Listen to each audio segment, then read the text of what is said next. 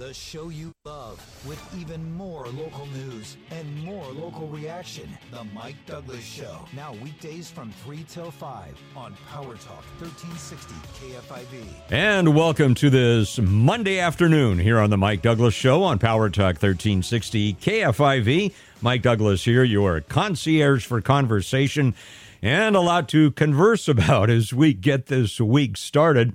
By the way, uh, some welcome precipitation seen this morning here in California's Central Valley. Glad to see that right now in your clandestine studios in Stanislaus County. The skies are uh, blue with uh, a few clouds, so it doesn't look rainy at the moment, but we are happy to see that rain earlier today. Well, welcome as as well to, and I'll put my pastor's hat on here just for a moment to Holy Week, leading up to uh, Maundy Thursday, Good Friday, and of course Resurrection Sunday, Easter Sunday, coming up uh, this Sunday. Believe, can you believe we're already at Easter Sunday?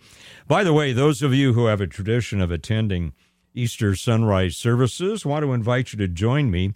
I'll be uh, delivering the main message at the Easter sunrise service at Lakewood Memorial Park. Uh, that's in Hughson. That'll be this Sunday. Uh, the gates open at six in the morning, and we get underway by six thirty. Uh, been privileged to be part of that for several years now. Beautiful time as as you watch the sun uh, rise over that amphitheater. It really is just a, a, wonderful time together. Anyway, if uh, you do have a tradition of attending Easter sunrise services, I invite you to join me there this coming Sunday. A couple of uh, notes over the weekend. And then I want to get right to a big story today. The White House having a press conference this morning where they took aim, no pun intended, at ghost guns and also introduced uh, President Biden's nominee for the director of ATF, Steve Dettelbach, and we'll get to that in, in just a moment. Uh, two quick notes. Uh, congratulations over the weekend to Scotty Scheffler. He wins the 2022 Masters, first major win of his career. Only age 25 and he joins a very short list of people uh, who were age 25 or younger to win the Masters. Uh, uh, Jordan Spieth in uh, 2015, Tiger Woods twice, 97 and 2001, 25 or under. Anyway, so uh, Scotty now has uh, $17.6 million in earnings, and he's got the green jacket and a number one ranking in the world. Pretty good for a 25 year old. Elon Musk, uh, you may have heard about this. you know that he had uh, purchased nine some odd percent of uh, Twitter, and uh, he was invited to join the board of directors. The deal was, though, that he could not purchase more than 14.9% of Twitter's stock and would not take over the company. Well, uh, in the interim, apparently, after cogitating over that deal, Elon Musk says, No thanks, no thanks. I don't want to be on the board of directors, and uh, I will hold my options open. So apparently, he's now free to, uh, well, to assume as many shares as he can afford of Twitter. we'll see how we'll see how that transpires over time and and how it affects Twitter. All right, let's talk about what happened at the White House earlier this morning. Uh, there was a press conference at which uh, the new nominee for the uh, ATF was revealed by President Biden. That nominee, Steve Dettelbach, and uh, there's. Uh, uh, so I'm going to play a few few clips from that, and then we're going to get into who he is, what we know about him, and also the content of the the the, I would say the major part of that press conference was aimed at getting ghost guns off the street and also making gun manufacturers the target. Uh, in case anyone uses a gun in an inappropriate way, which we know will happen and gives us some uh, suspicions as to what's really behind that uh, that strategy. Let's uh, let's go first to President Biden, and I would say this is probably the sum and substance of why he held the pro- press conference today and what he wants to do with his uh, proposal about ghost guns. If somebody sells a ghost gun to a federally licensed dealer, for example, a pawn shop, that dealer must make the firearm and mark it with a serial number before reselling it. All of a sudden, it's no longer a ghost. It has a return address. It's going to help save lives, reduce crime, and get more criminals off the streets. Well, do you think it will do that? Will it reduce crime? Will it get criminals off the streets just by getting rid of ghost guns or highly regulating them? I don't know. We'll see. And then he followed up with this. Have you heard this bizarre and I, I think unconfirmed story about meeting up with a deer hunter? Uh, here's here's the story from President Biden again this morning. I know it's controversial, but I got it done once. Ban assault weapons and high capacity magazines. I was getting criticized when I first passed this law when I was a senator. And guess what? I was down in southern Delaware, do a lot of hunting and fishing down there. And I was walking up one of the creek beds. And the guy standing there said, You want to take my gun? I said, I don't take your gun. He said, Well, you're telling me I can't have more than next number of bullets in, a, in, in, in, a, in my gun. And I said, What do you think the deer you're hunting are wear Kevlar vests? What the hell you need 20 bullets for? You must be a hell of a terrible shot. I'm serious. Think about it. Well, we have thought about it, and really, Mr. President, how many bullets we have if we own guns is none of your business. My opinion as a gun owner. And then uh, this, this was interesting. Uh, the president was about to introduce his nominee. By the way, the nominee for the uh, ATF, the director for ATF, has to be uh, affirmed by the Senate. Now, so uh, this is President Biden introducing his nominee for the director of ATF, alcohol, tobacco, and firearms, but the president confuses it with AFT AFT, as you probably know, is the American Federation of Teachers. And then the president has some difficulty either recalling or pronouncing his nominee's last name. Let's listen in.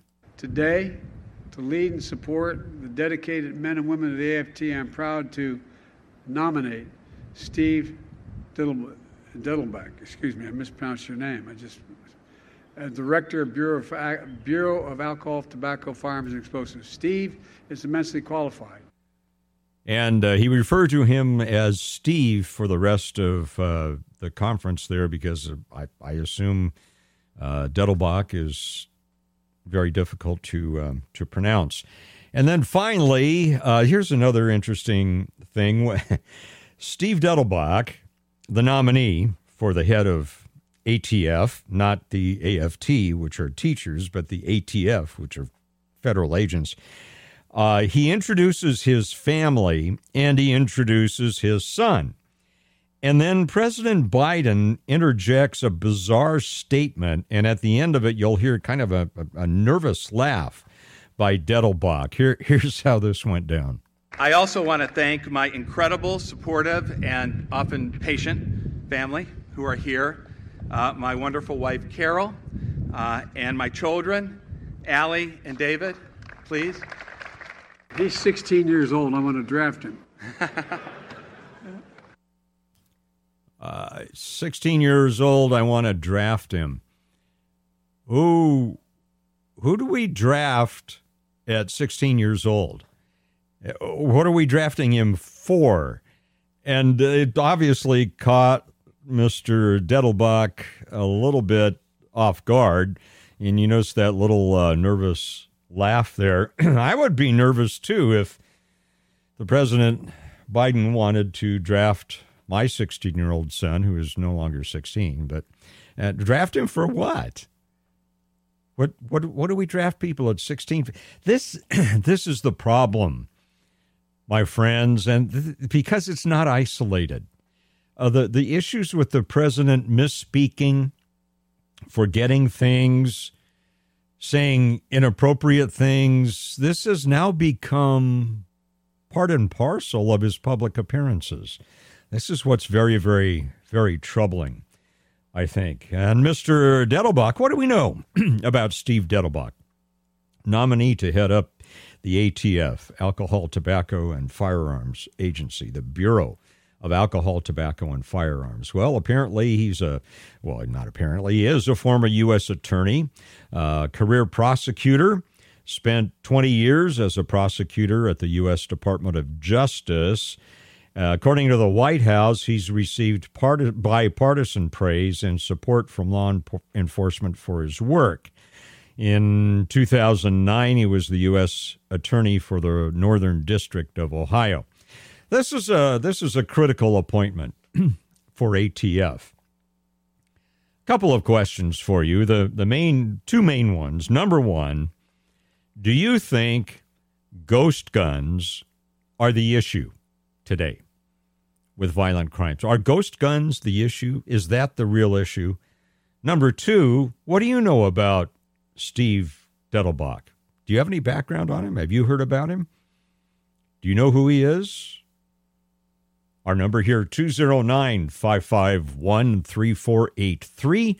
209 551 3483. And we'll take your calls and your thoughts as the Mike Douglass Show continues here on Power Talk 1360 KFIV. I'll be back in three minutes. The Mike Douglass Show, now weekdays from 3 till 5 on Power Talk 1360 KFIV. It's today's conversation for Stockton, Modesto, and beyond. beyond. Now, back to the Mike Douglass Show on Power Talk 1360 KFIV. And welcome back to the Mike Douglass Show. The conversation right now centering upon the White House press conference this morning President Biden and a few others taking aim at ghost guns as uh, the major problem behind people killing other people uh, with guns, and then his announcement of Steve Dettelbach as the uh, nominee for the director of ATF. What do you think about this ghost gun thing? Uh, is it is it a valid campaign to eliminate ghost guns, and, and that's going to solve the violence problems? Uh, I don't know. 209 551 3483. Let's uh, let's see what Victor from Farmington thinks. Victor, welcome to the show. What are your thoughts? Good afternoon, Pastor. God bless you, and thanks for taking my call. Um, you know, it's got nothing to do with ghost guns. This president is so brain dead, and he he has no clue what's happening with all that, but his handlers are telling him to pipe up about all this and get this bill passed and get all through so we can serial number those guns, not for protection of the public. If that was the case, we would lock up these people who are doing the shootings and throw away the key. Um, and it's just not, you know, you wouldn't get, let a guy out on bail for the 15th time for a thousand dollars, and then he goes through a parade on Thanksgiving and mows down 50 people and kills six of them. It's not about safety at all. What it's about is dollars and cents in revenue. I guarantee you, the second they get this bill passed, the next bill coming down the pipe that was coming and got held up because the handlers figured out, ooh, wait a minute, there's a bunch of money to make here. Those guns get serialized, and it's it, someone probably told me, hey, there's 50 million of those guns out there, and there's at least that many. But uh, if you can collect revenue and license them, and then in, charge them liability insurance and so on and so on, there's billions more dollars in revenue to be made off of serializing those guns, and that's what I believe is driving this. Not not not saving the public because they're not doing anything to show they're doing that legitimately. Yeah, Victor, uh, thanks for the call. Some some good points, Victor. And uh, I, I think one of the issues that you bring up to my mind is what are the root causes of the violence? It's not not the gun. It, it's the people using the tool. And people have been killing other people for thousands and thousands and thousands and thousands of years, even before guns were invented. So I agree with you, Victor. It's not hitting uh, the real problem. Let's go back to the phones now, and uh, we'll go to our our friend uh, Bob Deklinski. He's a former FBI agent. Always has some great insights. Bob, welcome to the program. What what's your take on this today? Well, thank you for taking the call. Uh, first of all, this is, uh, I think, just another attempt to sabotage the Second Amendment by uh, Joe Biden. If you look back in time and remember the Trojan horse, where the Greeks uh, put soldiers in a wooden horse and took it into the city, and and uh, they took over the city. Uh, this is just a subterfuge. Uh, they're using uh, this guy who was a former prosecutor as as a Trojan horse, and and uh, they're going to sabotage the Second Amendment. If you look back at his history, uh, he's issued statements and back measures opposing gun rights. He has pushed against this. He pushed for the ban against assault rifles or assault weapons, and he's for universal background. He's even being endorsed by a gun control group called Everytown for Gun Safety. What it comes down to, if you want to have gun safety, you just enforce the laws we already have. Look at Mayor Giuliani in New York. When he took control of the city, and he handled it in a way that he told his police department enforce the laws, and there was such a dramatic drop in crime. And we need to go back to that, letting law enforcement take care of the crime issue and to prosecute those that are involved in any kind of violence, whether it's gun or knife or anything. And when I was with the FBI, I was not afraid of the citizen who was armed. It was always the bad guy I was after. I never feared a good citizen. And um, it's just one of those things that another assault on our Second Amendment. I uh, love your point, Bob, about the fact. How about let's we in, let's enforce the laws that we already have on the books, and uh, there's some interesting uh, reactions, by the way, Bob, uh, from Chuck Grassley. I'm sure you know uh, Grassley from Iowa. He's the ranking Republican on the mm-hmm. Senate Judiciary Committee, and he has cited data right. from the ATF and the FBI that indicate that ghost guns were used in less than 0.36% of homicides between mm-hmm. 26 and, uh, 2016 and 2020. And then he said he also said the Justice Department's own statistics show that just 7% of firearms used in a crime are acquired from legal firearms dealers. And so I think your your metaphor that you've set up of of the Trojan horse is is really apropos here, Bob, I don't really think this is about uh, saving lives. I think it's about, and, and Victor brought up uh, this just before your call. Uh, he, he said a lot about dollars. It's about control. It's about politics. Bob, I don't, I didn't hear anything this morning, and I listened to almost the whole thing. I, I didn't hear anything about dealing with the people who are committing the crimes and getting tough on prosecution and following up with the sentences. I, I, I think you're right. I think the focus is in the wrong place. Yes, and um, it's just, and we, and it's been proven in the past when you're tough on crime, you get results. And this ghost gun thing is just a subterfuge to the whole thing. And even Grassley was giving you the statistics that this is a small portion of the crimes that are committed with those type of guns. It's just another way of trying to get them registered. It's putting the people that sell the guns legitimately in a bind.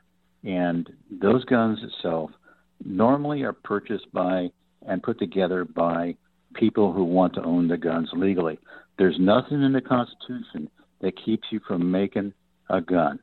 There's nothing on the Constitution that keeps you from uh, doing your own ammo for your own for your own purpose. And it's just another way of trying to get back at the good gun owners as well as the law, uh, law-abiding people. Very, very well put, uh, Bob. Let me get your reaction uh, very quickly uh, to this statement from President Biden earlier this morning. It's going to sound bizarre. I support the Second Amendment. You have a right. But from the very beginning, the Second Amendment didn't say you can own any gun you want, as big as you want. You couldn't buy a cannon when, in fact, the Second Amendment passed. Uh, does that make any sense to you at all about the cannon? no, not at all. And he's just trying to take it uh, everything out of context and put it in as if we're going to be carrying bazookas and machine guns around and stuff like that in the tank. Uh, he's just trying to make this thing bigger than what it is. I I agree with you. Before we go, uh, we've got about 10, 15 seconds left. Give me your your statement again about when you were active with the FBI, you weren't afraid of citizens. Would you give me that statement again, please? Yes, I you know 26 years as a special agent, I never once ever feared the citizen. It was always the person that was the bad guy, the bad person, the one that was a criminal that we were concerned about every citizen has a right to bear and own a weapon, okay, for self-protection, for their family, their property. It's it's in the Constitution, and it should remain there, and there shouldn't be any assault on it. Thank you, Bob. Appreciate that very much.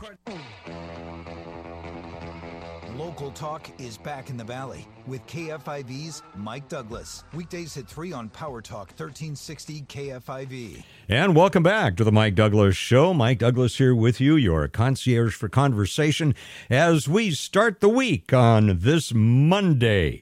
And beautiful, uh, beautiful right now. And The sky is blue, a little bit of wind blowing, a little bit of rain this morning cleared the air, and uh, just a, a beautiful day here in California's Central Valley. And thank you for engaging in the conversation here on the Mike Douglass Show on Power Talk 1360 KFIV. Our commitment to you to remain live and local to make sure that your voice is heard as uh, we discuss the issues of the day. Before we move on from the White House press conference today, by the way, I want to shift gears here in just a second uh, to uh, to a local, uh, very interesting story I, I, just saw pop up.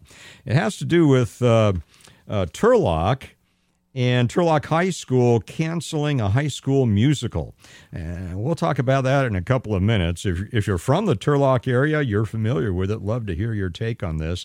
And again, we'll get to that in just a few moments. But I wanted to. Uh, uh, give a, a, few thoughts, offer a few things for you to think about in terms of the White House press conference this morning regarding uh, getting ghost guns off the streets and the nomination of Steve Dettelbach as the uh, director of ATF, the Bureau of Alcohol, Tobacco, and Firearms. Uh, again, number one, I think uh, the, the main issue for me is I did not hear the root issue dealt with. The tools are not the problem here. People have been killing each other since the beginning of recorded time. Cain and Abel back in Genesis. Uh, the violence is is not a tool problem. Uh, Anne writes in uh, this afternoon, very apropos. Anne, one of our, our good thinkers out there, Anne says, violence is a heart problem. Amen, Anne. Absolutely. It's a heart problem. It's not a tool problem. I mean, how have people been killing each other for thousands and thousands of years? How, how did they do that before the advent of guns, which was around the 9th or 10th century in, in China? They used their hands. They used uh, rocks and stones and boulders. They uh, used uh, sharp objects, stabbing. Later on, as uh, swords came into play, beheading, and uh, there are drowning. There are all sorts of way poison. There are all sorts of way to do away with people, and for some reason, this morning it, it, it seemed like in the presentation getting rid of ghost guns will solve the problem. Ghost guns, as, as I'm sure you know, are, are guns, that, it's like a kit uh, that you put together. And uh, because you put it together and you create it, it has no serial number as such. One of the uh, ideas, not the ideas, one of the proposals that uh, became part of the press conference this morning uh, was something that I'm very opposed to personally. And that is making gun manufacturers the fall guys for all of this. Uh, here's President Biden from this morning. We need to repeal the liability shield of gun manufacturers and finally hold them accountable for false advertising and many other things they do. What do you mean false advertising and many other things they do? What what does that mean? Mr. President, what does that mean? I I find it absolutely unconscionable that we would place the onus of people being murdered and killed on the manufacturers of guns. They're not the ones that are murdering people. Who are? People, as Ann said, with heart problems, with worldview problems. People whose worldview, for whatever reason, be it the way they were brought up, be it uh, be it uh, injuries, some kind of trauma they suffered, be it mental illness, be it a crime of passion, you name it, it's the person who is the issue and the reasons, the motives that that person had for either attempting to or successfully taking the life of another person. They are the problem, not the tool. Otherwise, we'd be outlawing, outlawing cars, which have been used to kill people. Uh, do we outlaw poisonous things? Do we outlaw sticks and stones, which has been used to kill people? Do we outlaw hands? Maybe we cut everybody's hands off. That way nobody can choke anybody else out anymore. It's, it's absurd. It, it's illogical. And, and we need to call it for what it is. It's, it does not deal with the root issue. And I remember way back in, in the police academy back in the late 70s, our, our drill instructor and, and his staff made a point to us. That is that that little badge that you wear, wear only protects about two square inches, maybe, of your chest. Even if you have arm, body armor on, the rest of your body is at risk. And and they gave us and I have remembered I remember this like the day I heard it. I remember where I was sitting in the classroom when I heard it.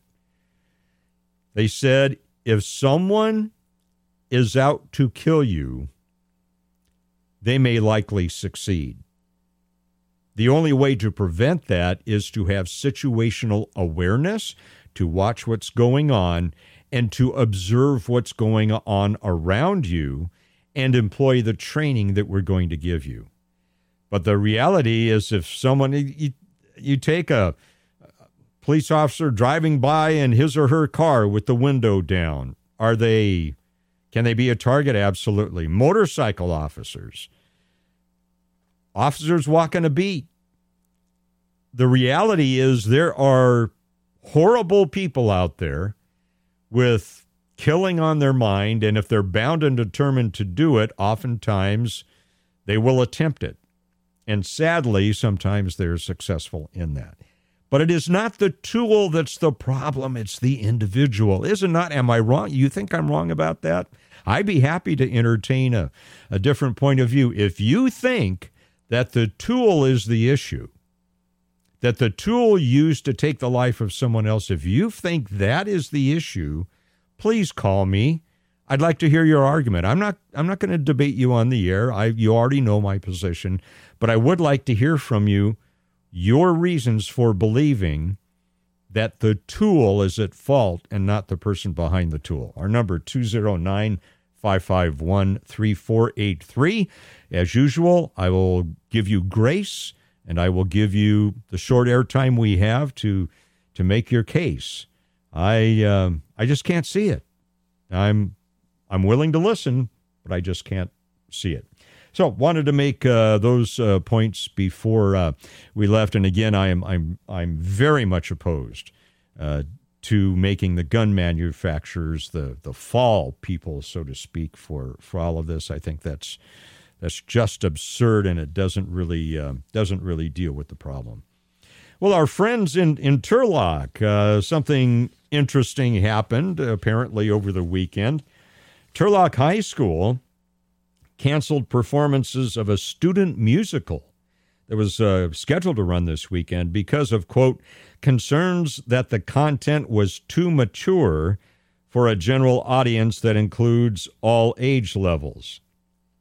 That's according to uh, Turlock Unified School District. Now, the musical was a high school adaptation of a Broadway show called Be More Chill. Have you heard of Be More Chill? Uh, I just quickly looked it up. I don't think it's been on Broadway since 2019. I think it, uh, uh, when did it first hit? Maybe 2015, had maybe a four year run. It, it, they describe it as a science fiction musical that follows a high school student who takes a pill called a squip, S Q U I P, and he's hoping that pill will help him become popular. Well, the squip act pill acts like a supercomputer apparently inside his head. It tells him how to act if he wants to be cool. But like everything else, it has some risks, so he has to choose between the squip and his true self. And it, it's set in a high school setting, and the teen characters, uh, according to what I've been told, mention sex, masturbation, drinking, smoke, and smoking marijuana, and there's also uh, bad words, apparently, curses, cursing words uh, used in, in the play. So, what do you think? Did Turlock High School do the right thing? 209 551 3483. By the way, one of apparently one of the hit songs from that musical, I just did a quick check and, and checked for are there any memorable songs from that Broadway show? Well, apparently there is one. It's called Michael in the Bathroom. Why it has to be Michael. Yeah, man. Anyway, Michael in the bathroom. And I I listened to it. I watched the, the clip just because I was curious. And there really was nothing wrong with the song, really. It talked about a guy that I, I think it was at the prom, maybe, and he was hiding because he just didn't want to be around people. So he hides out in the bathroom and uh, doesn't come out. I don't know what happened after that, but but anyway, so the hit song uh, apparently of "Be More Chill" is Michael in the bathroom, and uh, Turlock uh, Unified School District said nope, nope, and they canceled uh, canceled the the rest of the show. Uh, mature themes, parental guidance suggested. I think we need to change that phrase, mature audiences only. It has nothing to do with being mature. Does it? I mean, it doesn't have anything to do with being mature. To me, it's immature to listen to a lot of the junk that's uh, that's on social media and on television and in the movies today. To me, it has nothing to do with being mature. To me, mature means having wisdom, growing with wisdom. So I, I think we need to find another another way. Mature audiences only. I uh, old audiences only. I, I don't know what we say, uh, but I don't think mature uh, has anything to do with it. The only comment, by, by the way, I would, um, I tend to agree, given the subject matter, with Turlock Unified School District, but perhaps for a different reason. I don't believe that we ought to glamorize cursing. I know what happens. Look, I'm an ex cop, I'm an ex fire chief. I've been around cursing been around it. I, I don't get offended. My my ears don't turn red. You know, it's it is what it is. But I don't think we ought to glamorize it. And so I would agree with them uh, on that score, no pun intended, with a high school musical. But what what I'm wondering is did no one in the district get a handle on the fact of what Be More Chill was about and maybe deal with it on the front end? That to me would have been the responsible thing. What do you think? Especially those of you who may be from Turlock. Maybe you have some additional information for us on this. Our number 209 551 3483. Well, I'm going to chill for three minutes and then we'll be back with the Mike Douglass Show right here on Power Talk 1360 KFIV. The Mike Douglass Show. Now weekdays from 3 till 5 on Power Talk 1360 KFIV.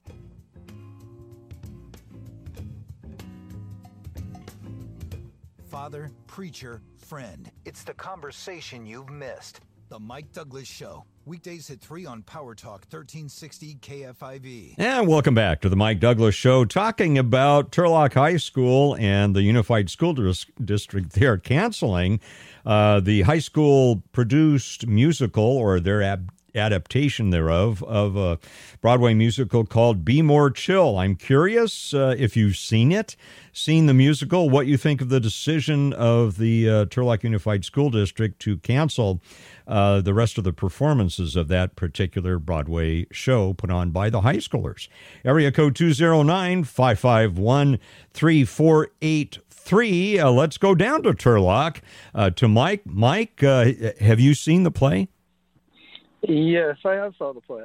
I, I saw it on the first night. Uh, So, what what are your thoughts? What what's your evaluation of it? Well, it's really a shame that you know the kids had to work so hard on a play that was completely inappropriate to have at a high school and to be performed by high school kids who were underage. And as well as that, there was kids in the crowd um, that were there to watch it with their families. There's also, you know, some older grandparents that came to see their kids perform. And uh, right out of the gate, um, you know, the teacher did come up and give a warning that there there might be some dicey language. But um, and normally when we go to these plays, there are a couple words in here or there that you know that are a little dicey. But uh, this one was not only the words; it was the context and you know the story and what uh, some of the characters were dressed like and just the whole idea of it. It was it covered uh, right out of the, right at the beginning. It talked about a kid was singing a song about uh, how long it was taking it was taking too long to download his porn. That was the opener, Mm. and then he was referring to the size of his male member during the song. Um, there was a theme where uh, the kid was supposed to he was taking a pill that had a computer chip in it that was going to make him more cool, basically. So it was kind of like, you know, taking a drug, but it was referred to as a computer chip.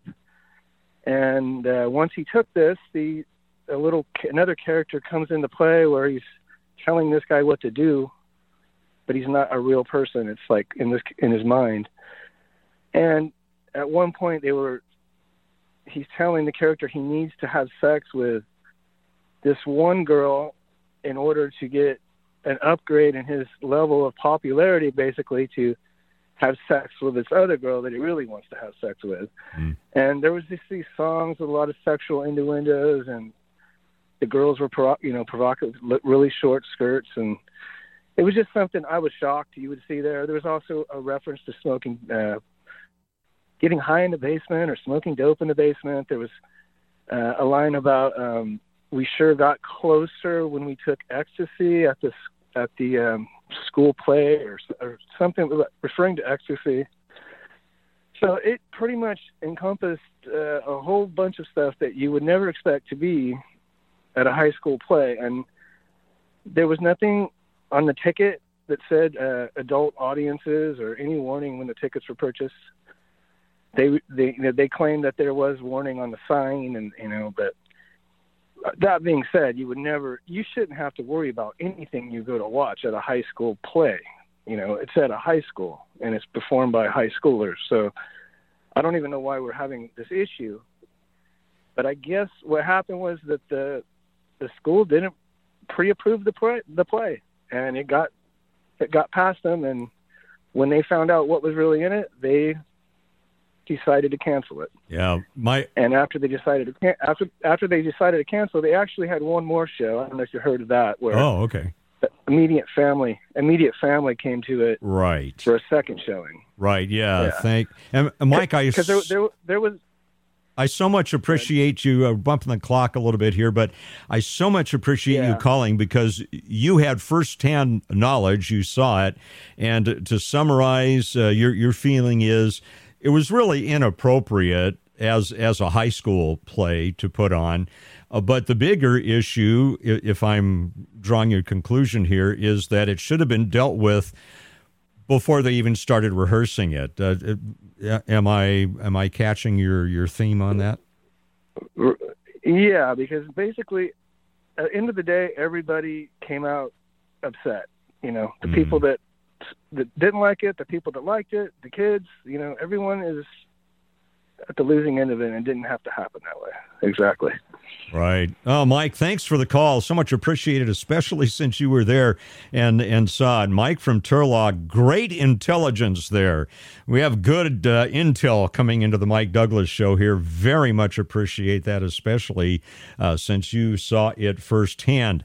And apparently, as uh, as Mike was telling us, the it all happened right out of the box. I mean, there there were these uh, very inappropriate scenes and uh, talking about downloading pornography. And uh, I'll tell you, as as a pastor, I've dealt with so many people over the past twenty five years. Pornography is not something to laugh at. It it destroys people, destroys their marriages, destroys their families uh, not not something to be trifled with. And uh, and then to insert that right at the top of a high school play again, I'm uh, I, I, I tragic. I think it is, and I agree with Mike. I think the issue is that the school authorities ought to have caught this. I don't know who the drama teacher is, but totally inappropriate from the description. And this should have been dealt with on the front end by administrators. They, they, I remember when I went to, I played in the orchestra for musicals. And I remember the administration talked about what was coming up. They they reviewed the musicals and such before uh, before we got to them. So I uh, I agree. Think it should have been dealt with and triaged on the front end. We'll be back after the top of the hour, after uh, news and weather and traffic, and we'll continue to talk about gun issues, ghost guns, and the White House press conference coming up on the Mike Douglass Show on Power Talk 1360 KFIV.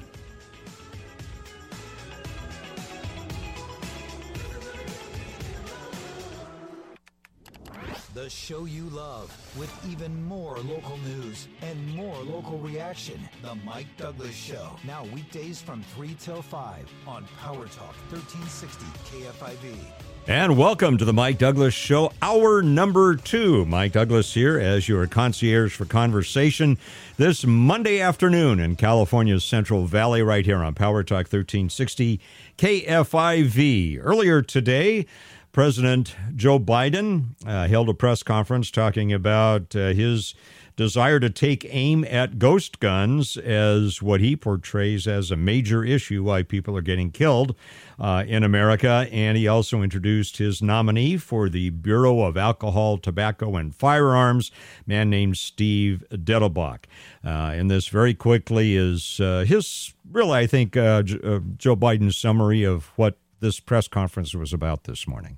If somebody sells a ghost gun to a federally licensed dealer, for example, a pawn shop, that dealer must make the firearm and mark it with a serial number before reselling it. All of a sudden, it's no longer a ghost. It has a return address. It's going to help save lives, reduce crime, and get more criminals off the streets. Will it reduce crime and get more criminals off the streets? I have my doubts. Let's find out what you think. Area code 209 551 3483. Area code 209 551 3483. To Modesto we go and to Lee. Lee, what are your thoughts about this today? Well, um, so hi, Mike. Um, yeah, I I've had my uh, concealed carry permit for a while now, and and I've been a NRA member forever. Um, and I totally agree with your other callers about it uh, being a, a matter of the heart and not the instrument and all that. But the bigger picture here is, it's it's like I've been hearing this all day. You know, when I put my earbuds on and go to work and just listen every time Fox News comes on their radio show, and they've been talking about this. They bring it up and they bring, and it's like Fox News is not radio news. Is not really that much different from like NPR radio news. They it's like they're all carrying this topic. Okay, so it's like people just need to like start putting on their hat, and whenever anybody comes out, it's all a game, right? All these Democrats do, it's all a head game, it's all a head fake, and this is one more look over there to distract from what's going on over here. If we could tie you up with this, because everybody's emotional about it, you know, all these topics and wedge issues and, you know, abortion, wedge issue, all these types of things, they're they're doing what they want to do, which is to distract you. So that's the bottom line to this. So all the logic of it, which I totally support, um, you know, that's all great. But people just need to start putting on their radar and realizing that this is something much, much bigger. And even even Biden, he's not really the top of the ladder, um, not even close, and nor are the people around him. But I mean, it's all part of this uh, global public-private partnership. You know, the GPPP, World Economic Forum, and all that kind of stuff. They're all in on this. This is not conspiracy theory. This is fact. You can go online, look it up. They have their um, their uh, chart. Uh, you know who's at the top of the the food chain, and it's the GPPP. Write that down and, and the World Economic Forum, and then down below that you have United Nations and IP, IPCC, World Banks, WHO, all those people. And way down below that you got the presidents of all the countries, and they're all jumping on board. So anyway, to make a long story short, keep the radar on because these kind of topics, they, I mean, obviously there are the useful idiots and we need to talk to them about this and still logic and whatever but it'll never resolve itself, and especially not in California. Not going to. I mean, we got to keep the fight up and all that, but this is just keep in mind this is really about that, and the the main prize we need to look at is to look at how they're using propaganda, who gets sucked into all this propaganda. Okay, limited hangouts. Go, that's another one. Everybody should go and look up all the different propaganda techniques and just as a game, just watch how many propaganda techniques are shoved into every statement that the Democrats are issuing because it's it's unbelievable. And you know, and consider that like the youth of this country, they don't have I was a youth once and I had no clue about stuff. And and even when people tell you, you don't really know it until you've lived in this crazy world. And we got to think about getting the smartest of the youths who are uh, who have a brain still, and and really, you know, those are the people who need to be uplifted and get a message out to all the other youths who have been indoctrinated because they're going to vote or they are already voting. So anyway, that was my two cents and, and, a good two cents it was, uh, maybe even two bits for those who remember what two bits are. Hey. Right? uh, Lee, Lee, some good points. I appreciate your uh, your point about misdirection. Uh, I'll use that term. Yeah. Uh, I, I agree Thanks with you. Yeah, we're, we're going to do this to grab a lot of attention, and the, and they're playing to their constituents right? They're playing to their constituents, and a lot of what we see makes no sense. And this, Lee, I think, is why I uh, I I don't go off the rails when I hear things like this. I'm disappointed. I react to it, but I do understand that this is all part of a bigger picture, as, as you put it, and yeah. and it is, and it is an international effort uh, the ESG scores and uh, you yeah, know the the exactly. international uh, you know the the modern monetary fund. Uh, all of this fits mm-hmm. into a grander mosaic, and I think the problem. Lee is is people get caught up in the moment of the thing that irritates them the most, uh, and and it everything else kind of kind of vanishes. But uh, I I appreciate your point about keeping the big picture in mind and then connecting the dots. And uh, amen to your thought, uh, by the way, or your statement about getting to our children, uh, getting to them before their minds get rewired uh, by weird high school musicals and the 1619 project. and, you know, oh, so, yeah, so many different oh, things. Uh, and and so yeah, right right on the money. And I, in fact, I, I jotted down a, a, note here, Lee, because uh, I think it's a, a, sage piece of advice for us to to keep the big picture in mind and realize that a lot of things, as Bob put it uh, last hour, that some of these are Trojan horses, and we just need to keep an eye on on the bigger picture and what's happening. Lee, thanks for the call. Great, great call. Great points. Appreciate that, Lee from Modesto. Uh, great thoughts. Great thoughts there. I uh, again come back to the point that when we hear these attacks on ghost guns, when we hear these attacks upon the manufacturers of guns and such, uh, they it is illogical and you may wonder, well, why are they being so illogical? Lee just provided us with the answer there. It's all part of a bigger picture. Just connect the dots. Uh, and, and you have to do that.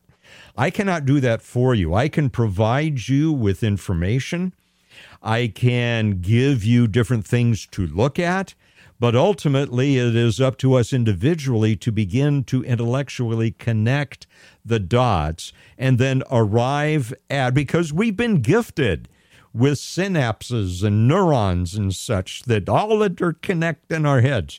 We've been given the blessing in the animal kingdom of being rational, of being able to reason. And I, I think, unfortunately, today that's being diluted. Last uh, word on this, unless you have a final one too, at 209 551 3483. I remember back in, in journalism school that, and, and I'm, I'm going to approach this very carefully because I think it's a double edged sword.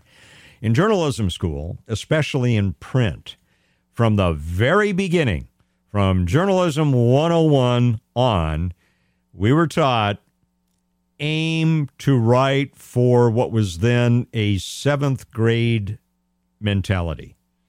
So that any seventh grader, now I think the acumen of seventh graders back in the 19 late 1970s when I was going through journalism school, I think probably seventh graders at that time were probably testing higher than many are today. And that's not because of the seventh graders, that's because of our educational system in general. But when I initially heard that, write for the seventh grader, I understood that from the perspective of there are going to be many different kinds of readers who are going to read your articles.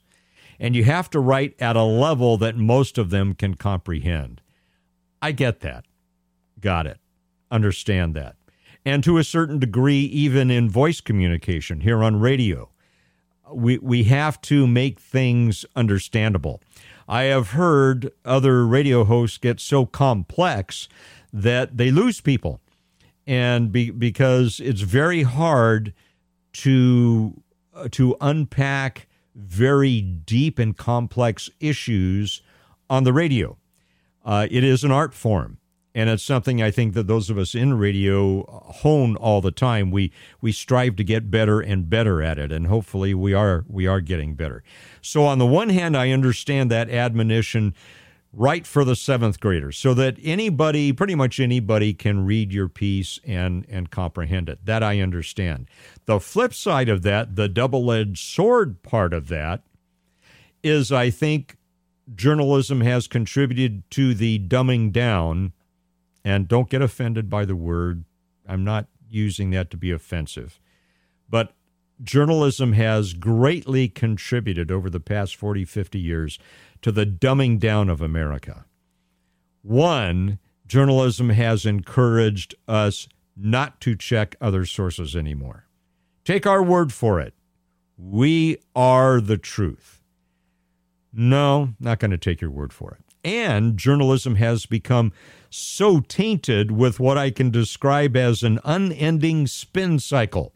Think about your your washing machine. Normally, most of them if they're working properly have a spin cycle, right?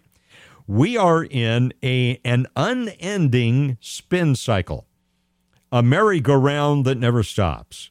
And that spin cycle extends from the White House down to school boards and city councils. It's pervasive. And the educational system has contributed to that spin cycle. And we have to be able to step back. And again, I will I will say this and I underscore this, and I'm being as serious and as perfunctory as I can. I don't expect you to take what I say as the gospel truth. You go check it out. That's scriptural. check it out. Research. And and if you feel that I'm in error, you let me know. And some of you have from time to time, and I appreciate that. Other times it's just a matter of we have to agree to disagree. Nothing wrong with that. That's all about the marketplace of ideas and freedom of the press in the United States of America. So I I understand why people are drawn into this vortex of an unend- unending spin cycle. And after a while, they succumb. We can all succumb to the misdirection that's happening. We can become so overcome by the one issue that we're not watching to the left, to the right, to the top, to the bottom, sideways. We're not watching for what's happening elsewhere and realizing, as uh, as Lee put it a couple of minutes ago, we're being distracted on purpose. There's misdirection going on all the time, and it's our responsibility as an intelligent human being, our responsibilities as an intelligent human beings to research, check things out, and I always try to find at least three sources before I come to say, yeah, I, I think this is right. And I don't care who the sources are, whether it's Fox News or the New York Times or the LA Times, the Modesto Bee, the Stockton Record, you name it. Don't care what source it is.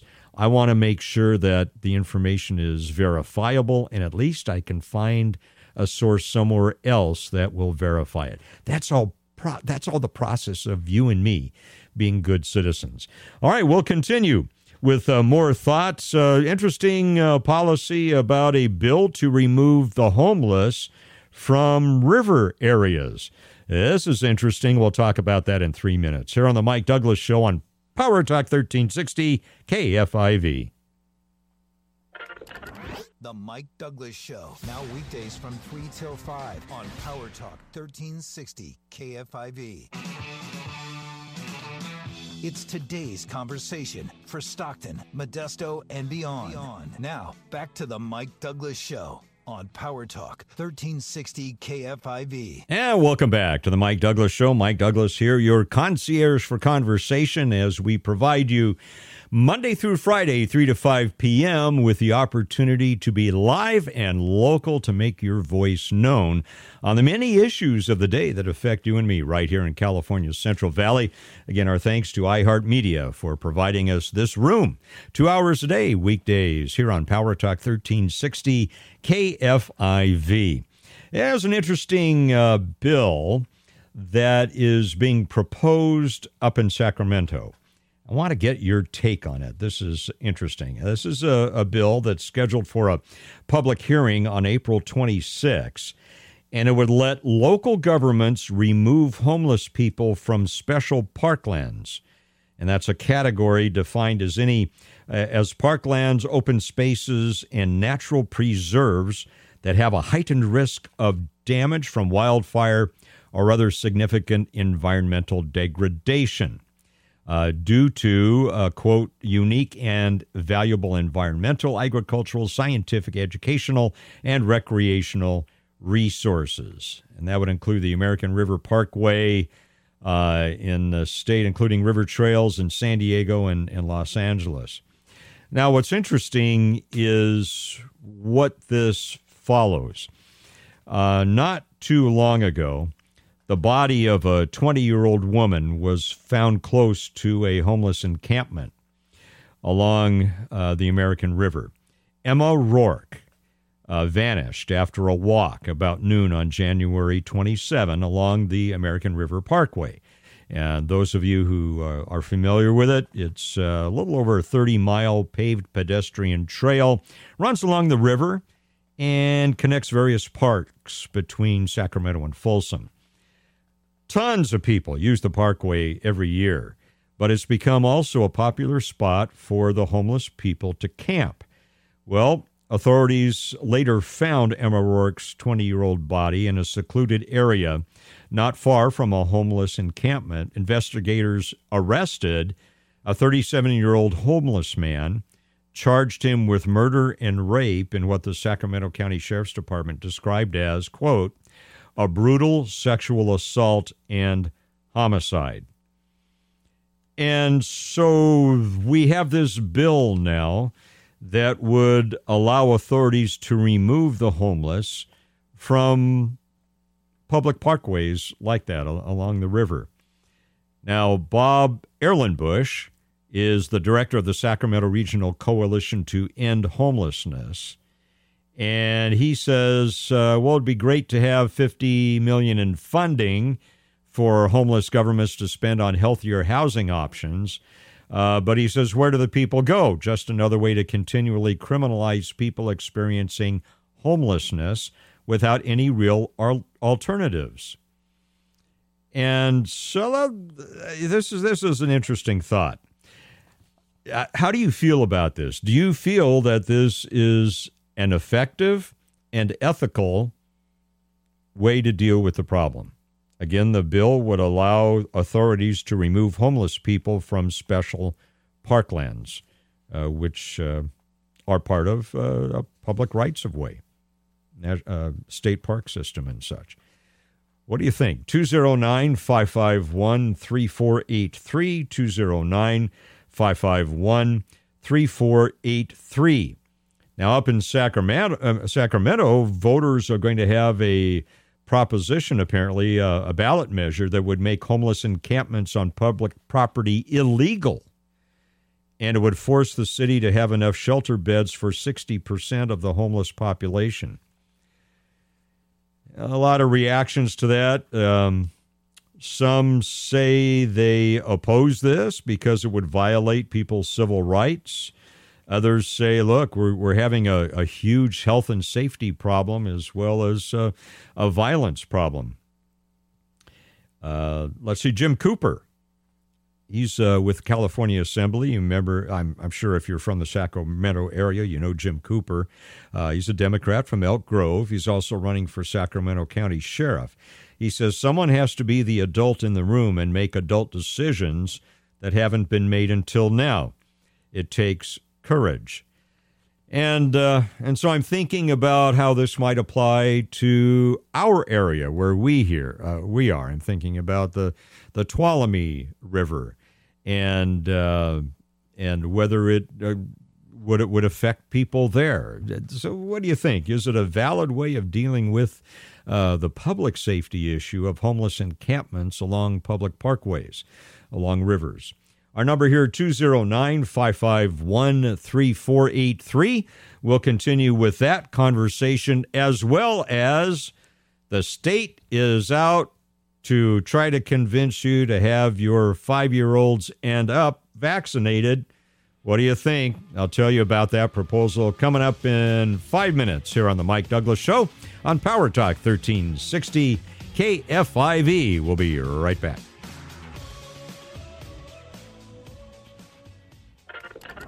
The Mike Douglass Show. Now weekdays from 3 till 5 on Power Talk 1360 KFIV.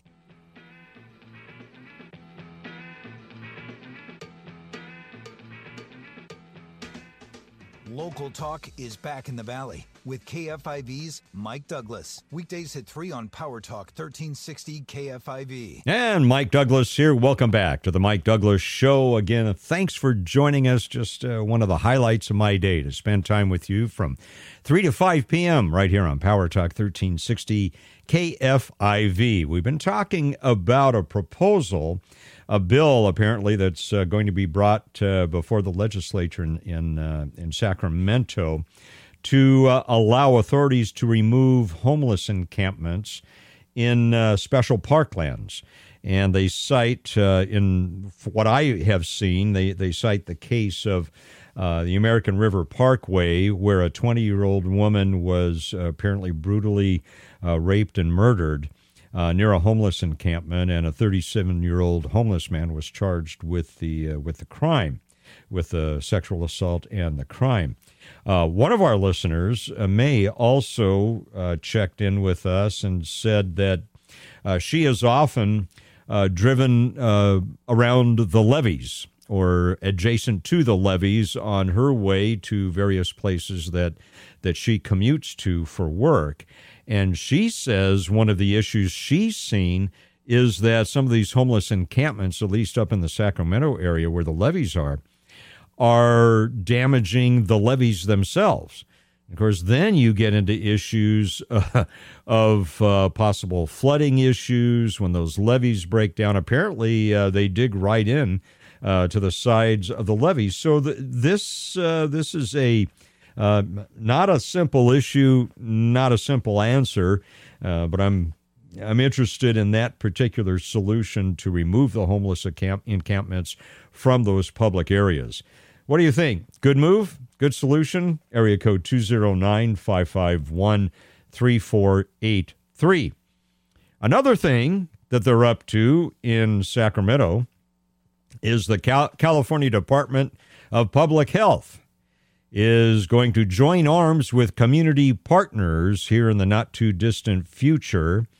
And they want to increase vaccination for youth ages 5 and up. And they're going to have a very uh, focused campaign from April 11 to June 5th. They say the state's going to increase its ongoing youth vaccination efforts by pairing vaccination opportunities with fun activities for children and their families and meet them where they are. Nine week series of events California is going to hold and they say it's going to focus on bringing free vaccinations and vaccine education for children and families into their communities. Events will be held after school program after school pro after after school programs. I'll get that uh, there. Our libraries, local parks, and other recreational areas. So, and also they're going to be uh, involving pediatric medical partners as well. And this is from the state. They say vaccines are free for everyone and are the safest way to protect against the most serious outcomes from COVID 19, including severe illness, hospitalization, death, and long COVID. Do you have a child age five or up into the teen world? or a grandchild, great grandchild, nephew, nieces. How do you feel about that? Do you think the State Department of Public Health should be targeting uh, these youths with this vaccination effort? From what I understand, that age group especially is probably one of, if not the lowest risk. I believe I'm right there at contracting COVID, or at least if they contract COVID, on not experiencing detrimental effects from it. I am just very wary of getting on this bandwagon of vaccinating children five and up. Do we really know in a longitudinal study? We don't because we're only we've only been at this for a very short time do we really know over time what may be the unintended consequences of this of these vaccines in children? What what age group is at most risk? I'm watching for. I see a lot of hands going up. Yes, many of you know that. It's the older side of the age spectrum. You know, yeah, late 50s, but certainly 65 on up, certainly people in their late 70s and 80s at tremendous risk of serious effects from, if not uh, death, or at least comorbidities from COVID 19. COVID 19 being a contributing factor in some cases, in many cases. But we don't know about children. And I'll give you a an experience from our family where a young lady received a vaccine, Moderna, and lost her sight for about 10 minutes. Now, you think that I'm going to encourage this person to get a booster? Not on your life or her life either. And so, this is my concern. We haven't been able to see the long term effects of this yet. We just haven't had time for that longitudinal study. And I, uh, I think there's enough pushback from other medical sources to say, hold on here, this emphasis on children is just not uh, just not appropriate. Uh, what do you think? If you have uh, a, a child in that age group, five and up, or in your extended family, how do you feel about that? Do you want them vaccinated? Uh, I can see the California Department of uh, Public Health saying we'll make it available, but this sounds more to me like it's a push to convince. There's the word education in this uh, press release from the uh, CDH, CDPH. It will bring free vaccinations and vaccine education for children and families into their community. I don't know. I'm very wary, very wary of this. I'm very wary of this push to vaccinate children who are really at the at the lowest risk. And and we've also seen the uh, detrimental effects from the way we've handled this in uh, in our schools as well. So I'm uh, I'm I'm very wary of of this push.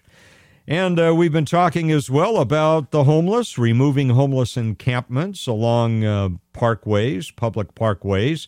Getting your thoughts on that at 209 551 3483. Let's go to Nick from Modesto. Nick, what are your thoughts about this proposal in Sacramento about homeless encampments? Well, I have not seen the proposal. I just caught the tail end of what you were saying. but uh, you know, the the, the issue with uh, homelessness is, you know, is the elephant is the is the elephant in the room, and um, I don't know. I know it's a complicated topic. Uh, it, it needs to be dealt with holistically, um, but you know, we need to hold people accountable. I mean, you know, we have our neighborhood parks, um, and the neighborhood parks were designed for neighborhood families to enjoy those parks with their family and not for those tweakers that are out there shooting up, uh, you know, drugs and laying out, you know, a camp on public pro- on public uh, parks like that. So I don't know that much about the proposal. Is where can we get a copy of that proposal? You know, Nick, I don't know that it's in print yet. Uh, it is going to have a public hearing on April 26th. Uh, I will research that and see if we can um, we can find a copy maybe of the actual language that they're looking at. It's not on the floor yet. Uh, obviously, they're they're still taking public uh, comment on it, but we'll we'll do our best to try to find out if we can find out what the proposed language is. All I've got is uh, is a press release here uh, about you know some of the general details. But uh, thank you uh, for that, and, and Nick, we'll look that up, see if we can get some particulars for you down the road here a piece, and in the not too distant future. All right, Nick from Modesto, thank you so much. Appreciate uh, your call. I, again, I, I think there's, uh, is it an ethical issue? I think it's more of a public safety issue and how can we be wise and, and do things that uh, will benefit those who are homeless and really uh, address the root causes and balance that with the public health and safety issue. Uh, it's a it, it, it's a sticky wicket, definitely is, and we'll look into this, see if we can get a, a proposed bill number or at least a uh, some language from this uh, proposal that's up in in uh, Sacramento as well. Care Court, Care Court, Community Assistance, Recovery, and Empowerment. Uh, that has been something that Governor Newsom has been promoting. And there's a bill. We do have a bill number on this. There is a bill up in uh, Sacramento right now, authored by Senators Thomas Umberg, uh, he's a Democrat from Santa Ana, and Susan Talamantes Eggman, a Democrat from Stockton, that would enact the uh, CARE Act, Community Assistance, Recovery, and Empowerment Act. The bill would authorize apparently specified people to petition a civil court to create a plan and implement services including behavioral health care, stabilization medicine, and housing support for adults on what they call the schizophrenia spectrum or who have psychotic disorders and who lack decision making capacity. That's according to the Legislative Counsel's Digest. So, part of the care court is to provide resources. Here's my concern, however. Here's my concern.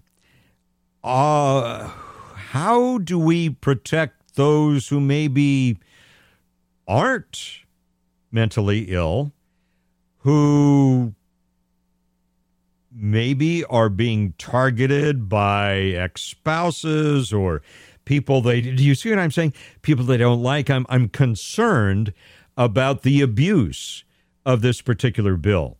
Are we forcing people into conservatorship? We just saw the nightmare, right, with uh, with that, with uh, one of our female celebrities.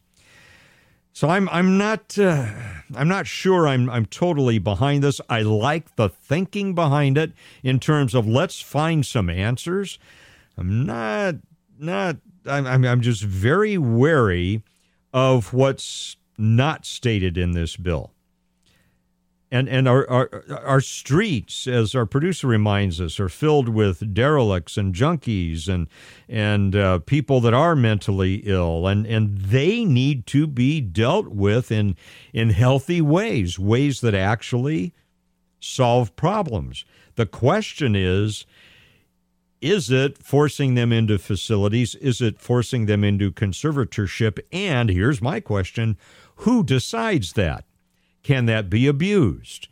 Can someone who is out to get someone else make a case that they're unable to take care of themselves? They lack decision making capacity. See, I'm I'm always concerned about the unintended consequences. We'll continue the conversation in three minutes. 209 551 3483 as the Mike Douglass Show continues here on Power Talk 1360 KFIV. The Mike Douglass Show. Now weekdays from 3 till 5 on Power Talk 1360 KFIV. Father, preacher, friend. It's the conversation you've missed. The Mike Douglass Show. Weekdays at 3 on Power Talk 1360 KFIV. And welcome back to the Mike Douglass Show. Uh, reminder uh, we got from Nick to see if we could find a bill number on this uh, bill to remove the homeless from uh, pu- public parklands and river areas. And uh, our uh, excellent production staff here, producer Mike, producer Brenda, they're they're on the ball, and uh, they found it. Uh, the text is in AB two six three three. Protection of Parklands. AB 2633 is the bill number if you want to look it up. And uh, so thank you, Nick, for that reminder. Again, it's AB 2633. We've also been talking about uh, the California Department of Public Health getting on the bandwagon. They're going to go out into the byways of California and convince uh, parents and their children to get vaccines. I want to get your thoughts on that. 209 551 3483. Let's uh, go up the uh, road a piece to Ripon. And Teresa, what do you think about kids and, and vaccines at that age? Well, um, thank you for uh, taking my call.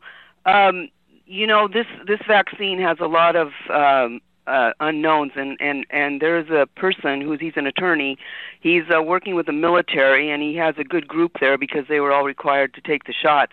He's finding out that the miscarriages up are 279%, female infertility 471% increase, male infertility 344% increase uh, birth, defect, birth defects 156% increase, hypertension or high blood pressure 2,281% increase, diseases of the nervous system 1,048% increase, uh, pulmonary embolisms 467% increase, and cancer 296% increase. Now, those percent sound you know, like it's not much. But in reality, like you talk about the miscarriages, there used to be maybe 1,400 a year, but now there's over 4,000. So to to give it to little children is unconscionable because they they you know those little guys they don't need it. They do not need it. They're they're finding out all these problems, and it's you know it's really a little bit diabolical to give it to little children. Teresa, thank you. Do you have uh, interesting statistics there? Do you have a source for that that we could look at by any chance?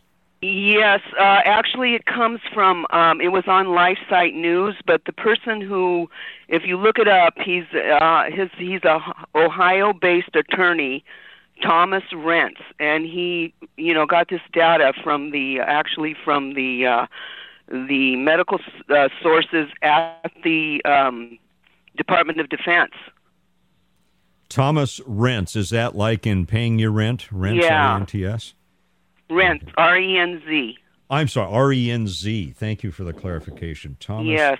R-E-N-Z. So he's he's trying to file a lawsuit because you know these poor guys were forced to have this vaccine, and now they have all these repercussions. And you know the cancer thing is really bad because it's it's uh, destroying the person's immunity to go to fight the cancer cells, and these cancer is really getting aggressive. You know, it just doesn't have any. I mean, this needs to be investigated very clearly because people's lives are being affected immensely. Absolutely, Teresa. Thank you, thank you so much for the call. Appreciate that, and we'll follow up on uh, the statistics here from Thomas Renz, R E N Z. Teresa, thank you much so much for the call. Uh, heading up to the end of the hour here, let's go very quickly uh, to Kevin from Modesto. Uh, Kevin, it's all yours as uh, we go back to talking about firearms and ghost guns and such. What are, what are your thoughts today, Kevin? Yeah, yeah, Mike. I just have a quick comment about Biden's comment that he made to that 16-year-old kid about "I wish I could draft you," and I just wanted to say that, you know, uh, we only have the military draft in times of a war, so I think that comment was very telling. And uh, yeah, it probably was a Freudian slip, and it was very telling of what may be coming. And you take a look at the uh, fact that we are involved in these war games now in Poland uh, with NATO, that is a very telling statement that he made to that kid. And what does that foretell of what is coming? So, and it could have also been a coded message to Putin, to Putin, uh, uh, telling him that uh, uh, something is coming. So uh, that that was not some innocent uh, little slip that that could have that could have been a very coded message. That's all I, all I wanted to say. That that's fascinating, Kevin. Uh, so, uh, Kevin, thanks for the call. Appreciate that very much. Uh, Kevin saying he doesn't think that was just a slip up by the president, saying I'd like to draft that 16 year old, uh, the son of the man he's uh, proposing to be the new director of ATF. Kevin saying that that may foretell what's happening uh, in in Europe and our involvement there. Wow, deep thinking, Kevin. Thanks for the thanks for the thought. And uh, I'll look forward to seeing you tomorrow right here at 3 o'clock on the Mike Douglass Show on Power Talk 1360 KFIV. Trevor Carey coming up.